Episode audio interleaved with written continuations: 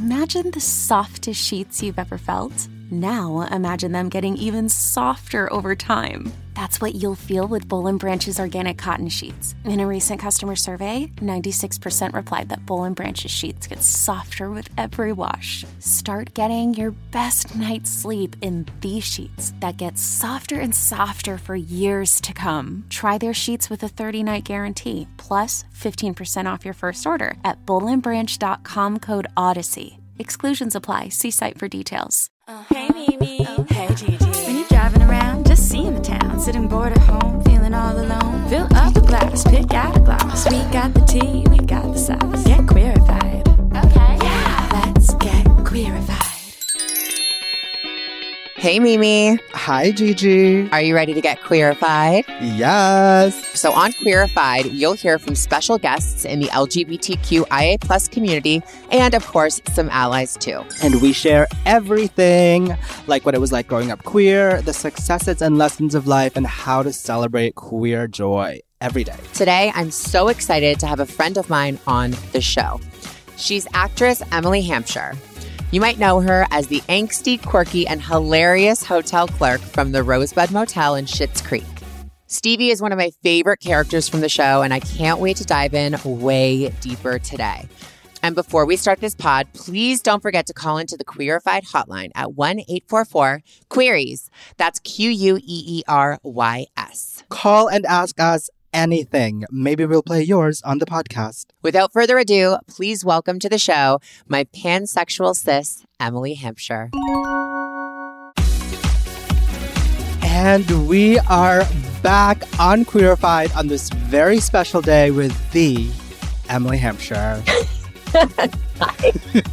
hey, hey, oh my God, thank you for coming. Also, happy belated birthday, Emily. Thank you. You look so cute in your bow. That's like one of my favorite things that Emily does. There's always a bow, there's always a sweet little touch. You look so pretty. There is always a bow. Thank you. So do you. I haven't seen you in so long. I mean, I see you on Instagram all the time, so I feel like it's not that long, but I was going to say in real life, but like this is real life now. This is our real life. Yeah. Oh my God. And I saw you. I feel like one of the last times we like fully talked and had a moment was on your podcast slash talk show, Hump Day with Hampshire. Yeah. Yeah. That was at the be- that was first um, Pre-pandemic. well it was just it was i can't believe i'm going to be nostalgic for the first wave of quarantine it was right when the quarantine started and i was asked to do this kind of charity talk show that i thought it was a, for the actors fund which when i was approached with it i'm like i think we can do better than helping just actors but um, it actually helps uh, everyone in the entertainment industry from like uh, ushers to singers to the crew. So, and I thought it would be a week, maybe two weeks. It ended up being like two seasons of Fleabag's worth of episodes. Wait, what do you what's what do you mean Fleabag? It's a TV well, show. Fleabag had six episodes a show, so it's like Oh. twelve. We did ten episodes. For the Actors Fund, how much how much money did you raise? Can I ask? I don't actually know. I should know that. Probably a good amount. You killed it. I had fun. Well, thank you for coming on our podcast. Thanks for having me. I'm in the closet. Literally. Does that feel nostalgic? it feels so much better now in this closet. Yeah, I'm this way. You know, a lot of people have you know, going through this pandemic. A lot of people have been doing a lot of things. Actually, I think we all thought we would be staying home, doing nothing. You've also done a lot of things um, since the pandemic started. yeah. You know, because we googled everything, like we looked on IMDb. Are you producing a show? I am. I um actually Gigi's known about this for a long time. Um and even before Gigi, um it's been my dream for almost a decade now to do this remake of um an old show from the 70s called Mary Hartman, Mary Hartman. Wait, Mary Hartman, Mary Hartman. Is that the first TV show to have a gay couple? Yes, it is. In the seventies, they had a gay couple. I just They remember that right now. And and it was a gay couple. Like they didn't make a thing of it being weird. And Mary was friends with them. And there's so many. I mean, Norman Lear, the guy who produced that, who is producing my show, our show. He's hundred years old. No, he's 99. He's going to Oh be. a my hun- God. Oh, I thought you were kidding. Oh my god, for Me real. No. I'm not, I'm not kidding. He's going to celebrate his hundredth birthday on the set of Mary Hartman, Mary Hartman 2.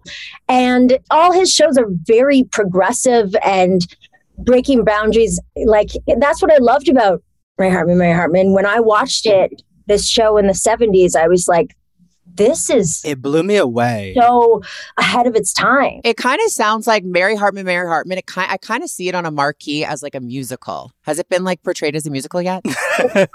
But you bet that if i have my druthers i don't even know where that came from. I don't even know what druthers is. I, we got the gist. Okay if um, druthers pastilles? Yeah i i will 100% do a musical version of like episode every show that I go on, uh, the first thing I ask is, can we do a musical episode? Wow. Okay. You and Mark are best friends yeah, immediately. Because I love musicals. I'm oh, really? going to be in New York in like a week. I'm so excited to go finally see a musical. But um, if you haven't seen Mary Hartman, Mary Hartman, everybody go on YouTube. There are literally scenes from men in the 70s talking about coming out. They're like, why should we hide? Like, everybody should know who we are. And I, it, it was really fucking crazy watching that. I can't believe you know it's that. Insane. That's so great. Yeah, I do. I didn't. I didn't realize that because we were talking about Mary Hartman, Mary Hartman. I didn't know it was that show until right now. That's crazy. Well, Emily, when we had talked about it before, you were always very adamant about telling a story, a trans story, an interracial story, a gay story, a pansexual story, whatever it may be, but not really touching on it, not making it a thing. Like that's what we always had talked about. And to see it come to fruition now, it got picked up by TBS. I heard through the grapevine fine. Can you talk a little bit about how much that means to you to work with TBS on such a, a groundbreaking project? It's just every stage of this has been kind of like a birthday present. Like the first stage of it was just even you know, I'd never even pitched a show before. And I went in to pitch Norman Lear, who is a, a legend of a producer. And so just for them to want to do it, I was like, oh my God, my dream has come true. I can die now. And then the next step was like, oh, we have to sell it to Sony. And then that happened. And so when TBS happened, it's funny because you know, you know this that like as on the other side of it, you know news before it comes out right? right. Yes. know, so I knew about this for, I mean, gosh, almost seven months. What? Before, yeah. So when it came out and everyone's like, congratulations, it's so amazing. I they just hadn't finished negotiating.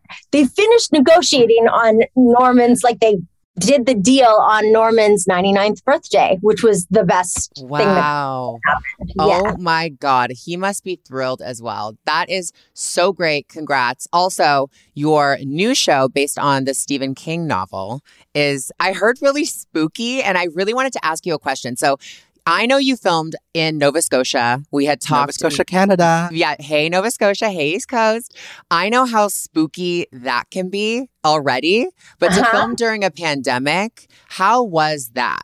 Well, you know, too, because I was going, I was leaving to go to Halifax before everything happened. And then they had to stop production. And so we were all quarantined. I I had given my measurements for it's set in the 1850s. I wear a corset. I'd given my measurements. And then the show, I didn't know when it would come back again. Um, so I got an industrial sized bucket of Nutella. Obviously. Oh my God, you totally Pandemic. love so much junk food too. Emily eats like literally on the the Kids exact same level as I do. yeah. Um, but so I like I bought that as a joke. I thought it was funny. Ultimately, didn't know the quarantine was going to go on for so long. I got to the bottom of that bucket of Nutella, Nutella. Mm-hmm. yeah, with a spoon and then found out we were going. And it was one of the first productions I think that went during COVID. And I think it's because it was Canada and Halifax. But it was a learning experience. I mean, if I'm being very honest, Gigi, Please, you know obviously, there's a lot about like obviously COVID was is terrible all the illness. We don't want that. But I'm a silver linings person. And there's a lot about quarantining and masks and all kinds of stuff that and and the way we shot things um, that I quite liked. For example, when you're on set, it used to be that you'd have these like candy buckets of things on on tables. Everyone would put their hands in it, and like they pass around food all the time, all day long. That went away, and I was happy about that. and also, like I liked to I like to eat. I like to be alone a lot. Gigi knows this. Yes, I like you do. To, yes. I like to be alone a lot. And so I loved that I went to Halifax and I had to quarantine for two weeks by myself. Right, right. brought me food. I didn't, and everyone was like, Are you okay? I'm so sorry you have to do this. And I'm like, Oh, it's hard. It's hard. You're like, I'm going to get through it. I hope I can do four, four weeks. Yeah, yeah. What was your favorite part of um, Halifax? Well, I did my first ever series in Halifax when I was a kid, when I was. So it was a return to Halifax. Yeah. So it was a return. It was when I was like 17, 18 when I was there. So going back, what was so crazy was all these crew members, like our our um, cameraman, said to me, he's like, "You were my first ever." Scene and oh I remember the scene and he was telling me and then someone else would be like my first prosthetic was with the and then I'm like I'm so old I'm oh my so god no that's everything that's like nostalgic that's so for cute. you yeah yeah it was fun did you guys all get Halifax matching tattoos um, we didn't. I think we all regret it. Yes. yeah. Naturally. You've actually filmed a lot in Canada. I just realized Schitt's Creek was also filmed in Canada. No, I mean I was born there, but working there, um, uh, yeah, I, I was grew up in Toronto. Well, I was born in Montreal. I moved to Toronto for a while. Same story as Gigi. Yeah, Yeah, and Tiffany, and she's uh, my long lost sister. Yeah, actually, she asked me. She was like, "I want to know um, how how you're going to get along with you," and because we haven't met before. And she's like, "I think you guys are going to like be besties." So, oh my god! So for anyone that doesn't know who Tiffany is, uh, Earth to the listener, it's my sister. my sister Tiffany. And that actually goes into my next question. I really don't know if people kind of know that we know each other. It's a kind of weird. We don't have many photos together. We haven't done many things together publicly, but we literally spent like New Year's together one time. You know, you kind of were like seeing my sister. So oh, yeah. I just I just want to hear. I asked you oh, yeah. okay because I at the time when we were seeing each other, she was not out. Right. I mean, I, okay.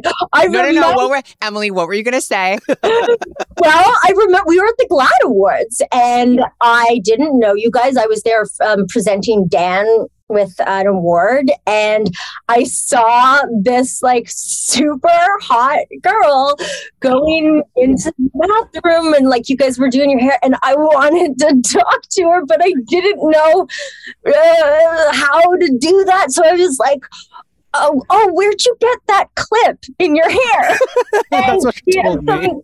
clip and um and then I think I asked for her her Instagram or something, and she's like Tiffany, look it up. she did. Oh my God, you're so right. She did say that. So yeah. the GLAAD Awards is like it's everyone's safe space. So I feel like you being shy is so cute, Emily, to like come up to someone because everyone's living their life at this kind of gala. Yeah, I'd never been to it before. It was my first time. Oh, cute. it was also my first time approaching somebody. Like I I don't think I've ever I don't even slide into people's DMs. But I was like, this is my only chance because I didn't know, I didn't know who she was, where she, anything. And she, I, she was wearing this blue jumpsuit.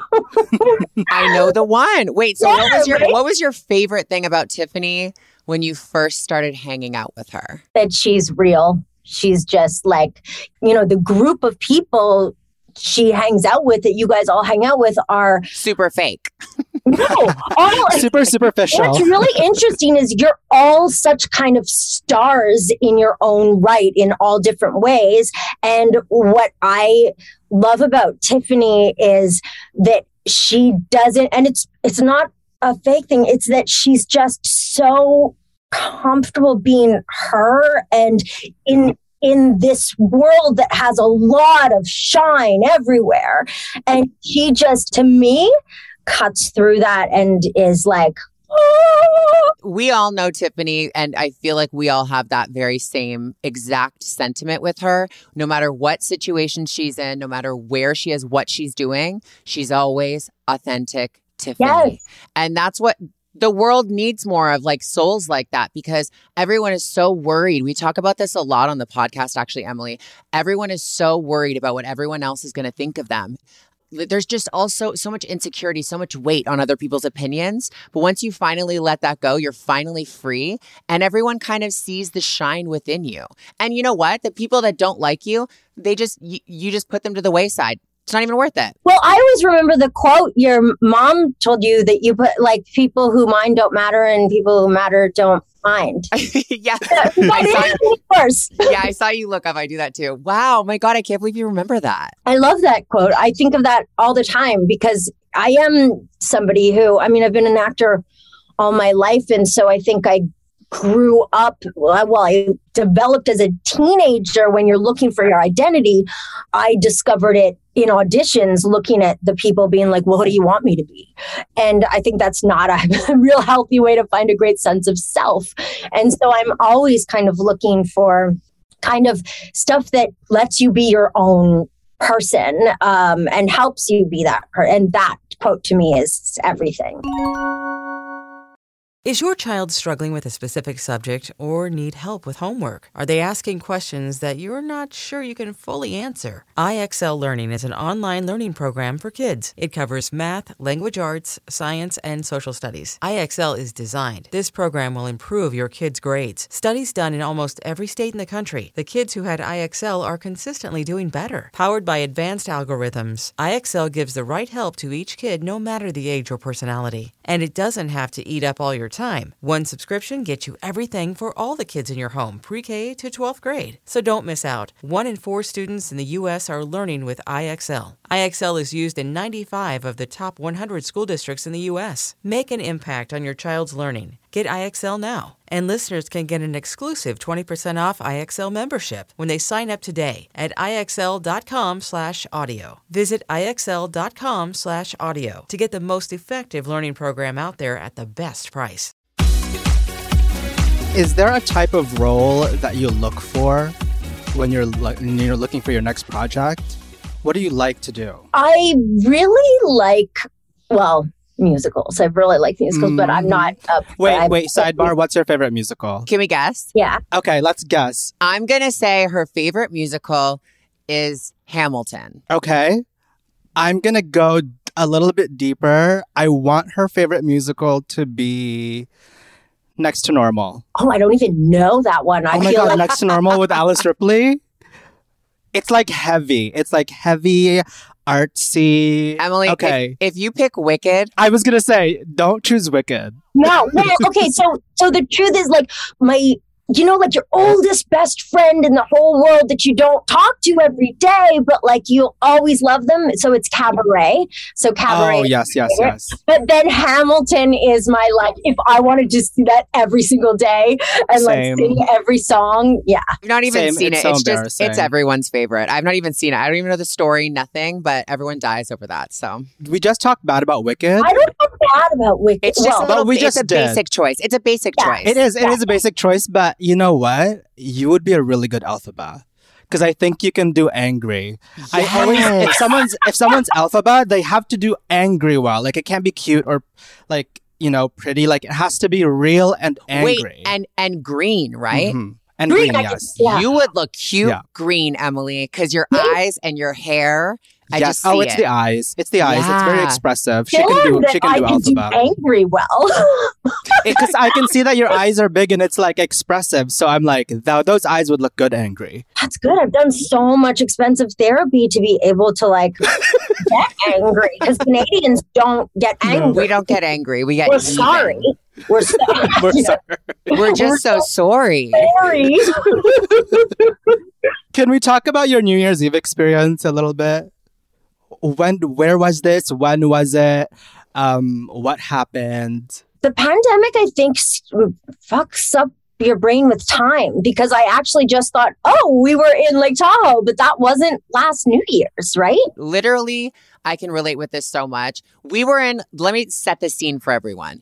Okay. Spontaneous trip, rented a house, Lake Tahoe. We wanted cold, we wanted snow. We thought there's a hot tub there. It's going to be nice and snowy. We can just, you know, spend New Year's like the Canadian way. Question Is Lake Tahoe in California or Italy? Lake, Ta- oh my God, California. Wait, what is the lake in Italy that I'm thinking about? Lake thinking Como? of? Yeah, okay, that's it. Yeah, never mind. Sorry, keep going. No, we were in California. We all drove up together. Emily came with He was doing his audition. He's shooting his audition for um Drag Race. Drag Race. Yeah, he did like uh, Lindsay Lohan rumors, and I filmed him in the Yes. hot tub in full drag at the Lake Tahoe house. Yeah. Wow, Emily, that's iconic. You remember that? Yeah. Shout out Gottmik. And that's not oh, I always forget everybody's like it's got me I still say Kate. I know I always say I Kate know, too, we all but do. after Everybody- saying it so yeah. many times, I got used to the Gottmik, and yeah, I'm into got it. So, but that wasn't last New Year's. So that was the one before. So last New Year's, I was trapped in in Toronto because I had just I went to Halifax to shoot Chapelwaite, and then I was going home, and I got this job, this kind of uh, brand thing that I was shooting in Toronto, and then I was up for this job in Scotland, and we didn't know if it was going to happen. And if it happened, though, I couldn't because of COVID. I couldn't travel to the US before go. So it was a whole thing. And so I spent Christmas in Toronto with my best friend Neela, and it was so great because it was, you know, like an unplanned kind of Christmas. I'm not really a, I'm not really a family person. I'm much more of a like chosen family person. That's what I love so much about your house and everybody. It's like this special chosen family and um yeah so i did that we watched um we watched movies and had cereal and just we made it like a kids uh, christmas so Right. Sometimes the best plans are no plans at all. And I will say, the House Gorgeous family was extremely happy to have you, but we could have been blood sisters. Is it too late? Who knows? Anything Emily's is like, possible. uh-uh. Anything is possible. Wow. Okay. That was really fun going down memory lane. But I want to get to something. So on Queerified, we are really big about coming out stories and you, you know, playing so many different roles, living so many different lives on camera. What was your coming out story like for Emily Hampshire? yeah that it's interesting because i um i never imagined myself coming out having to come out anything because I, I've always kind of been surrounded by LGBTQ plus people all my life, and I I was for all I thought straight, and I dated guys. I I married a man for eight years, and um, and then we were doing this episode of Schitt's Creek, this wine episode where David explains his pansexuality to Stevie through a wine metaphor. And I had never heard the word pansexuality before. I know everyone got that metaphor, but I was still confused with the three wines. I I didn't understand it at that time. And then kind of cut to I guess five years later, I fell in love with someone and I noticed on like message boards, a lot of people were saying like, is Stevie a lesbian? Is Emily gay? Who's Emily? What, uh, like asking what I was. Right. And I asked Dan, I was like, this is so weird. What am I? Because I just, I genuinely just fall, I fall very much for a vibe. Like, uh, and you know, and I'm either also I just find someone attractive or I don't, and their gender genuinely doesn't matter to me. I would say I'm primarily more attracted physically to females, but um, like it's just more of an attitude, I think. Yeah. Right. But anyway, so and he was like, You're pan, don't you watch the show? And so then I did feel like I I felt like I kind of had to identify myself and like label myself because people were asking. And, but the truth is, like, while I completely get visibility and I think it's important for people to be loud and proud about who they are and all of that, my utopian society would be something where we just didn't really have to. Like I'm mm-hmm. just, or I didn't have to say I'm, I don't know, like any, I just, you like who you like and you're whatever gender you are. Like, right. so that is, so I kind of now feel like I never, I feel like I don't want that to be just the headline of, of me because it's not really true. It's um I just I just like who I like. Yeah. Exactly. I think that's such a beautiful way to put it and such a beautiful experience because um, I mean, I can relate to that a lot. And I feel like we share this a lot in common, Emily. We were both, and this is something extremely rare. Like, this is not something that happens every day. You were with somebody who transitioned during your relationship. And that's how I found out that I labeled as pansexual because I was like, wow, you know, you know Nats very well. I didn't fall in love with Nats because back then he was a girl. I fell in love with his soul. So then when he transitioned, I was like, damn, I really got to look inward and look at who I fell in love with. I fell in love with the soul of this person. And I wanted to get your perspective because I think it's a very unique one. What was the biggest learning lesson or advice that you would give yourself back then from that relationship? I don't know that it's it's easy to say in retrospect, but like I think I was a little naive in that I I didn't actually then know any trans people and I I think I just really again fell in love with this person and I don't think I knew enough about what she was going through. I think I tried a little I did wrong things sometimes. I did like I think if I went uh, like well, it's even like with my friend Neela who's trans and all my I mean, I have so many trans non-binary friends now that they're the best. They are. Um, and I, I do think there's something about getting a full perspective on gender.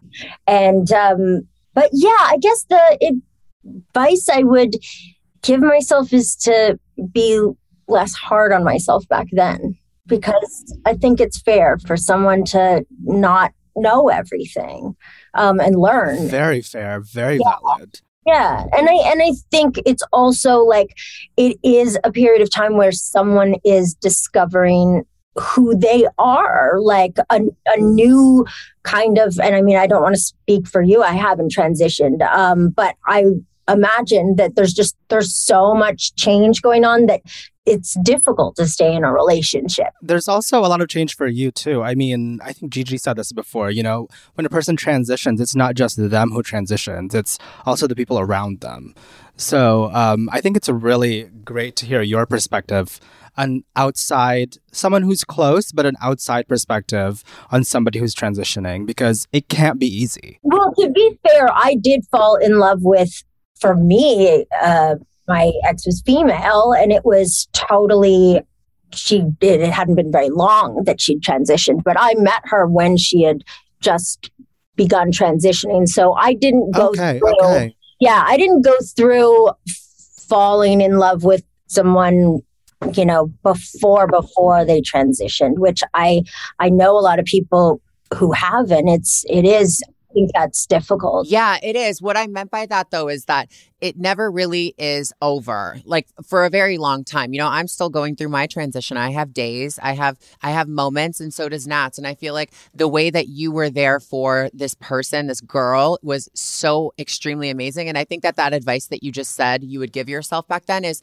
don't be so hard on yourself. I think that's amazing. Anybody uh, the listener out there that's listening to this, I think they need to hear that and I'm so happy that you said that because sometimes I have to remind myself that too. Yeah. And I do think, like what you said, we're, in a sense, we're all transitioning all the time. And that's kind of like not literally, but, but there is, I was worried about, you know, being labeled pansexual and stuff because, you know, I might I mean, that covers everything, but it, I change my mind. I change all the time. And I'm, I, I mean, I don't think you thought you would be straight with Nats.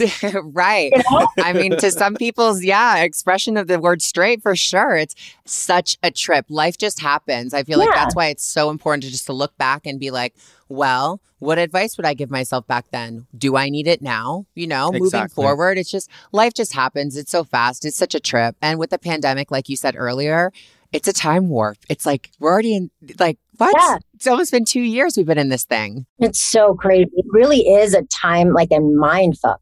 Yeah. Totally.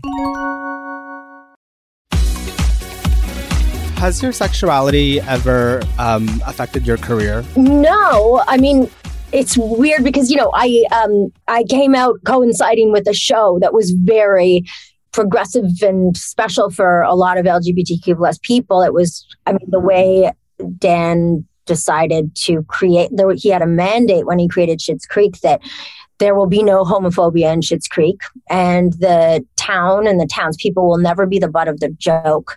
And it was just such a place of like inclusion that as much as we get a lot of fans telling us how much that affected them and changed their lives, it wasn't lost on us. Like, I think all of us changed from that show. I think our hearts grew a little bigger, even though I always thought and feel like I've always been someone who just loves people and doesn't see those differences. But I think, you know, if you grow up in the world and you're raised in a society, those kind of things get in you. And and I think um so well, I'm not really answering your question though, but I guess the point is that being on that show, it, it kind of made it easy to just be who I was. It did also really just make me think a lot. I think having to to think about what my sexuality was really took me back to thinking, oh, so in in high school, like when I was saying you had to let me do this to you to practice for boys. I'm dying. or I was like, it wasn't that I wanted to have those tits that the girl had, I wanted to sleep with her. Yeah. it was confusing. I know what you mean. I've had those moments with Gigi where I was like, so that's why you would say those things because you were into that back then. I was like, got it, got I'm gonna it. Blush and die. How long have you guys known each other? Like almost twenty years. Yeah, about twenty wow. years. Yeah, longest a friend really ever. long time. Mm-hmm. But back to you, Emily. but we don't like each other anymore. So back to you know what I want to know? So, getting back on the topic of being pan. So, I watched this movie with you, my awkward sexual adventure. and I know that you have had sex scenes and moments with guys, right? So, playing a queer or being a queer person, playing a straight character how does that play off? Because being pan is really digging the person, falling in love with the person's soul. Were you in love with that person's soul that you were with? Or how was that? How was that process? no, that's actually, um, yeah, no. We're in the, inside the actor's studio asking the tough questions yes, now. definitely not. And also, if you're ever on set in a sex scene, because people ask these questions all the time, it is the most unsexy thing in the world. Like I had a giant knee band-aid on my private and and like oh and it was like and he's wearing a sock and it's just like not hot but what's what is funny is the first time someone slid into my DMs and um, asked me on a date. This girl asked me on a date, and I was like, and I wasn't out or anything then. I it was like first season of Schitt's Creek, and and I was like, "What makes you think I'm lesbian?" And um, she's like, "Oh, I don't, I don't know." I'm like, "Was it the plats? Was it the plats? All the shirts?" And she's like, "Well, kinda, I guess." Um, anyways, that was, and then we went on a date, and I'm like, "Yeah, I'm into you." Gag. Is there a difference between sex scenes um, with girls or boys? I've never had a sex scene with a girl. What? Oh, you haven't? No, but it's funny that I do get offered more um, queer leaning roles. I've yet to Do you like that, or Oh are you my looking to like challenge yourself? challenge myself to kiss a hot girl. You're like, that's not acting. yeah, no, I've never um played uh, lesbian or queer or yeah. I and I to answer your question, I I don't look for that. I honestly just look for. I guess I like to read a script that where the character kind of gives me something like well this Chapelwaite she was such a woman ahead of her time and so strong and confident and brave and like i wanted a bit of that, that for myself. Or my awkward sexual adventure i remember wanting to do that movie because she was so confident sexually and like i never even said the word bra to my mother. Like i right.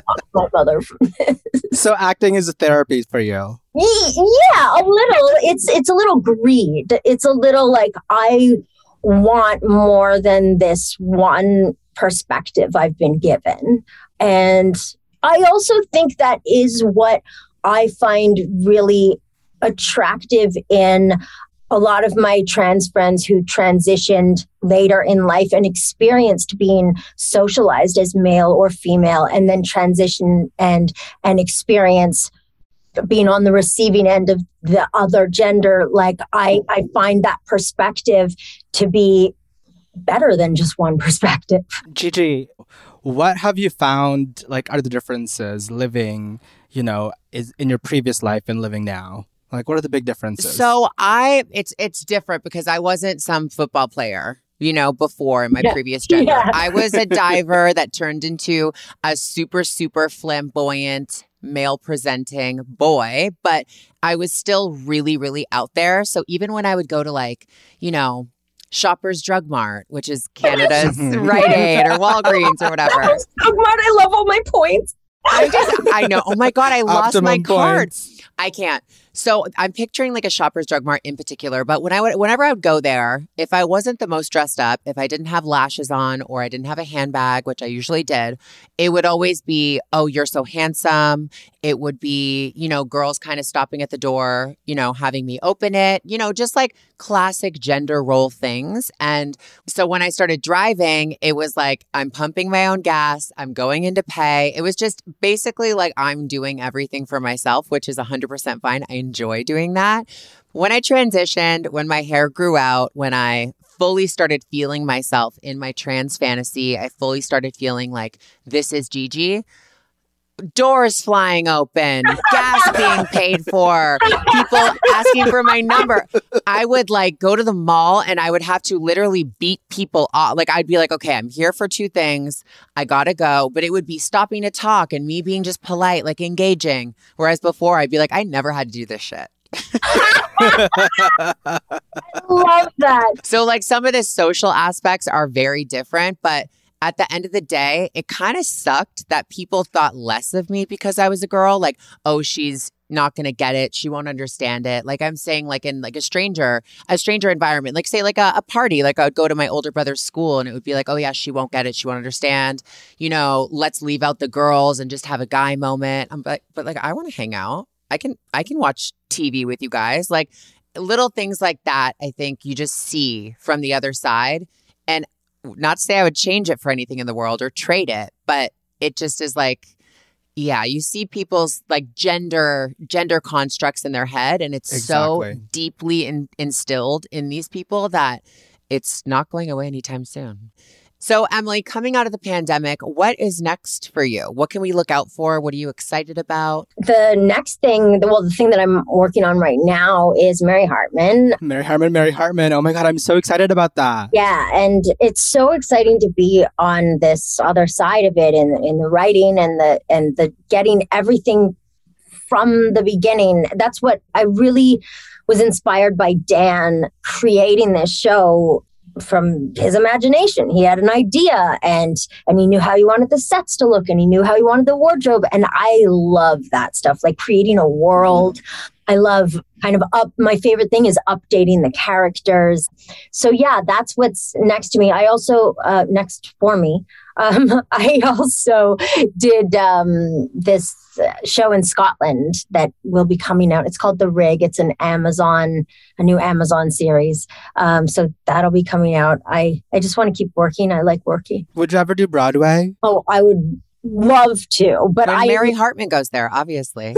I would do it as Mary. What was so great to do a musical thing in Schitt's Creek was doing it as Stevie to be kind of forgiven for the fact that I know I'm not a Broadway quality singer, definitely not a Broadway quality dancer, but I just love it. I'll commit. I will exactly. say that singing uh, scene in Schitt's Creek with you as um, Stevie for what's her name, Moira, Mhm. Yeah. was so cute. And I think Tiffany, bringing it back to Tiffany, and I watched it like I'm gonna say 50 times over and over.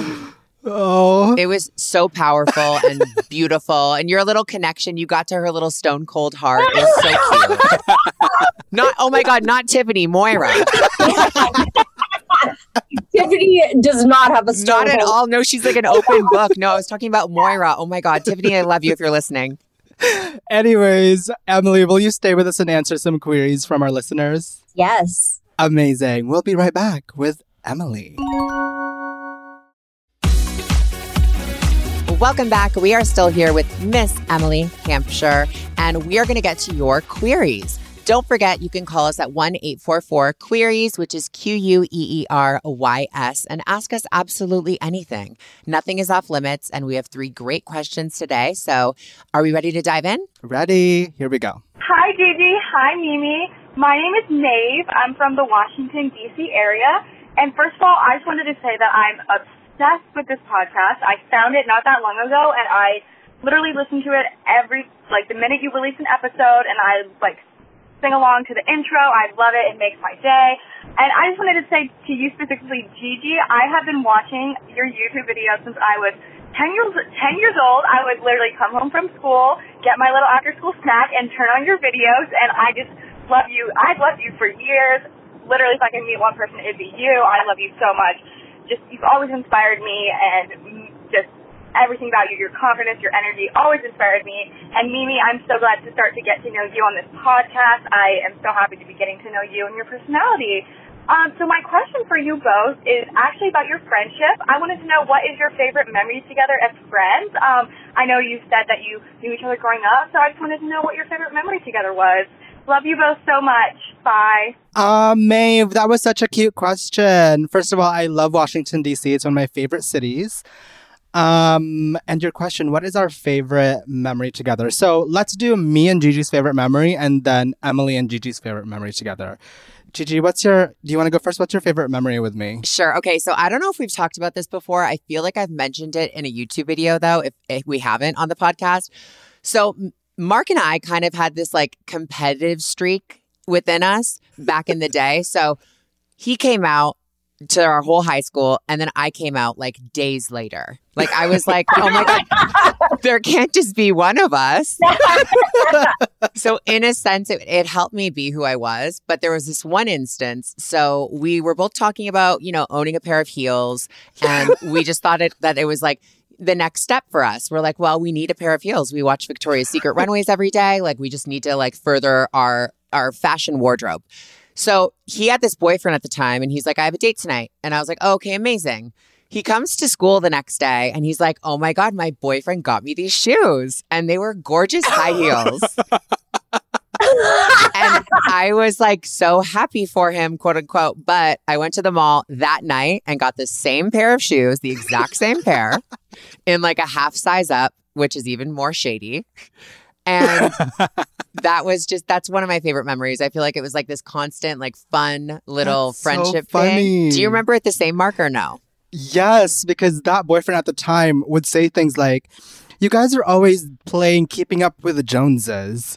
And I'm like, what do you mean? It's just like fun. but we were. that's so, so- he wanted he wanted you to get ahead with the heels, huh? No, he was like, "What is this game you guys are playing? Like, stop!" And I'm like, "No, it's fine. Like, I need the new, I need a newest iPhone now because Gigi got the newest iPhone. Like, no more BlackBerry. Classic. Can't do that anymore." I'm like, "Oh, Gigi drives now, so I need to, I need to drive." Things like that. Uh, but my favorite memory, I was just thinking about this, is probably your dad's wine cellar. Growing up, your what dad about it? your dad had a huge wine cellar that I'm gonna say was stocked with at least 200 bottles of bottles of wine at all times, Yeah. and it was always the very best. And every single time we wanted to have a drink, we would walk into that wine cellar and just pick any wine. like the most expensive, like a red this time, a white this time. Just literally anytime we needed wine, we would grab the best one. And I'd be like, we would always be like, we'll replace it. Him. No, you won't. you don't even know where I got that. Oh God, classic high school memories. Am I right? high school memories, drinking Santa Margherita. Um, what are your favorite memories with each other? Emily, okay, so I this actually goes back to New Year's Eve. So Emily has this journal and she does these Instagram stories with with it. Uh, he, he it's a boy, right? Stums. Oh, Stums is uh, that's not a journal. Stums is my son. Uh, oh, he's right, right. Sorry. Stums is a an abominable snowman, a yeti. Oh, Yeah. right. Yes. But I do have my diary, my dear diary and dear smaller diary. Those are di- diaries that I write in. So those are two different things. Okay. so on the Stubbs point of it, so I used to always call Stubbs Stums Stubbies. Right? Remember that, Emily? Yes. I would always call it Stubbies. And I was like, where is Stubbies? And she brought Stubbies, her son, to Lake Tahoe for New Year's Eve. And we were setting up this dinner. And she was like, well, Stubbies needs a seat. And we literally got this high chair that was in this uh, person's rented home, their Airbnb. And we set up like a little like New Year's Eve dinner for him. I just thought that that was so cute. And it was like, what the hell are we doing? Like, we have, we have a Yeti at the were like- table. Real parents. You were like taking care of him and I I trusted you guys with him. The only person basically trusted with him was Hillary because she seemed really maternal. Very gentle. Mm. Yeah, Yes. she totally is. Yes. Yeah, that, I just thought that was so cute. Yeah. Oh God, I loved that. I have some great pictures from then. That whole New Year's was such a favorite memory of mine because I remember you and Nats dancing and you were in your fur and um, that was just so lovely. I guess well the f- first one that came to mind for me was when I, we were at I can't remember what bar it was because that was another thing in this group of people. You guys went like clubbing and bars, and I've never been to a club, and so it yeah. But I was with Tiffany, and it was it's it's kind of like a a mushy memory in my head, but it was a good feeling one because it was like me and Tiff hadn't said that we were like girlfriend girlfriend yet Uh-huh. and i think I I slipped or something like said like I love you. and, yeah oh, that was the yeah Oh my You god, said you said I I, love love you to you? Tiffany? Oh my God, we have a you were nod like from you Emily. said it you said and it was this whole thing anyways it was very um sweet slash anxiety slash but you were really pushing it forward um because i said it and you heard it and oh Oh my God, I love it. That's sweet. That's so funny. Okay, thank you for sharing that. I'm gonna text Tiffany right after this. Oh my God, I feel like we all are. Our second query, here we go. Hello, my name is Christina, and I'm calling for my boyfriend. He definitely listens to the show on a regular, and he's going through some stuff that's a little bit hard. We've been dating for about a year, and I've encouraged him to come out and be his true self. And we've had mutual friends for about maybe 20 years. And as he's open to his real self into life, those friends seem to be hesitant. So my question is, how can I be supportive for him? And what can I tell him that's supportive for him to keep going. I mean, these friends have to come to terms in their heart with how they feel. And I mean, this process is just really hard and I want to know how to be more supportive. He absolutely leans on the show and loves to watch it. I do want to say thank you so much for all of you who pioneered the way for anyone that is trans in this world and just wonderful. Thank you for putting out podcasts and I really want to know how I can be more supportive to my boyfriend and how I can be more supportive to the community around me and also my child in a new generation that's also trans. Thank you so much, you guys, and keep doing awesome stuff. It's really supportive for everybody in our community. Lots of love. Oh. Hi, Christina. Thank you for that question. What do you think about that, Gigi? Oh, I think it's beautiful. She sounds like a, a rainbow angel trans mother. She sounds galvanized. She need like we need her. We we need her, and I'm so excited for her child. I think this is such a great thing for for the child.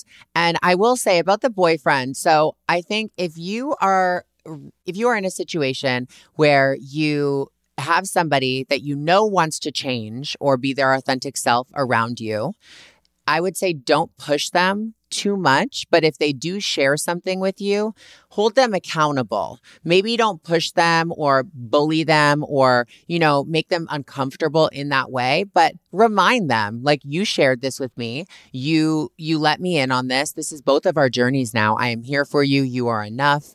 There's no rush, but you can always take a little step today you know, really like try to put that out there. And I think it will make them feel really comfortable with you. And that's what I try to do. I mean, I, I know tons of trans people in my life right now that I'm like, wow, you said you wanted to do this, so we could do it, but only if you're okay. I got your back, but if not tomorrow, or next week. Like set little milestones. I think that's really important, but without being too, too much because then you could turn them off. I totally agree with everything Gigi said. She sounds like the person who takes the lead a lot. she sounds ready to go, but I would say let your partner take the lead follow where they want to go. Sometimes, you know, queer people are not ready to take a few steps. Sometimes they're not ready to come out. Sometimes they don't have that strength and confidence yet.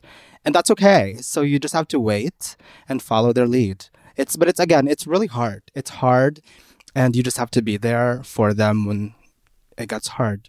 What do you think, Emily? I mean, I can't say it better than either of you, especially not Gigi, but I do think she just sounds like just just that she called here to see how she can better support her boyfriend. Like that says it all. Like you're trying. I do think with a lot of a lot of stuff that's that's changed for for people in in a relationship or in a friendship, family, all of that. I think there has to be room for learning and I think that first step is like your willingness to try and you may fuck up a pronoun. You may like do that but like you want to try and be better and be supportive. And so I just think that in itself is everything. Love that. It is. Yeah. Thank you for calling in, Christina. That was a great question. Yeah. Thanks for listening. Oh my God. Okay. Our third and last query for the day. Um, I have a question. My question is I am I am from the USA in the city in Texas, USA. And um, my name is Adriana, and what is it like to be famous? And how do you feel if people get you hate comments and other stuff that you don't really like? And I love you guys so much. Bye. Ah, uh, Adriana, you're so cute. Did not think that was the question. Emily, do you want to answer this one first? What is it like being famous and how do you deal with haters? Me? Are you asking yes. me? You know, I I'm lucky. I haven't really dealt with haters and I think that's because people really the part I played was people love Stevie. I love Stevie. Um, but what is very strange is that we went into this pandemic, this quarantine, we were all wearing masks and Schitt's really became popular during that time. And so me and Annie were talking about this that I was in Scotland when I first stopped wearing a mask and went outside. And it was like a very different experience. Um, I, wow. I mean, I recognized sometimes before, but this was, it's now like oh, that kind of that kind of thing where um I mean it's always it's always nice because I think people like the show, but it's very new and sudden and all at once for us because we were all in quarantine and then we came out and suddenly everybody knew the show. Bam. So. Yeah. You are very recognizable. I mean, yeah. Stevie, I would be like oh, pointing to, especially if you had any if you if you had any kind of plaid on, I'd be like, that is Stevie. Most people recognize me from my voice, which I find weird. That happened to us oh. in Italy. Someone was like, see, and it was me and Dan and a bunch of people, and they didn't recognize anybody until they heard my voice. And this guy came over and he was like, that's how I knew. And Dan was like, yeah, she's loud. Oh my God, you do have a very distinct voice, actually. I never thought about it. Well, that's the end of the podcast. Thank you for staying with us and answering our queries. I'm just gonna Sorry, I just want to. Oh my God. She has my setting powder with her, my limited Ipsy collection that might or might not be coming back. You still have that? Oh, is that bad? No, it's amazing. yeah, I really like it. oh, love that. Oh my God. So I'm always with you. Yeah. Thank you, on Emily, for coming on and really being open and honest. I feel like this is going to be such a great listen. And everyone, Mary Hartman. Hello, Mary Hartman, Mary Hartman. I hope you're Chat as excited as us. Yes. Thank you so much. And nice meeting you, Mimi. And um, yeah, someday we'll see each other in real life. Hopefully, it's sometime soon. Where can people find you? Um, in my closet. Um, and um, they can find me on Instagram. I mean, I'm on the other things, but I don't really go there. I like, uh, I'm on Instagram. I'm Emily Hampshire. I'm at Emily Hampshire think. I don't know. I don't know. Just Thank you so much for joining us. Bye. Bye. Thank you so much to our guest, Emily Hampshire, and thank you so much for listening. You can follow me at Gigi Gorgeous and Mark at Mark Maverick. As always, Queerified is a presentation of Ramble, a Cadence 13 studio. Please listen, rate, they help us so much, review, and follow all episodes. Available now for free on Apple Podcasts, Spotify, Odyssey, and wherever you get your podcasts. See you in the next one.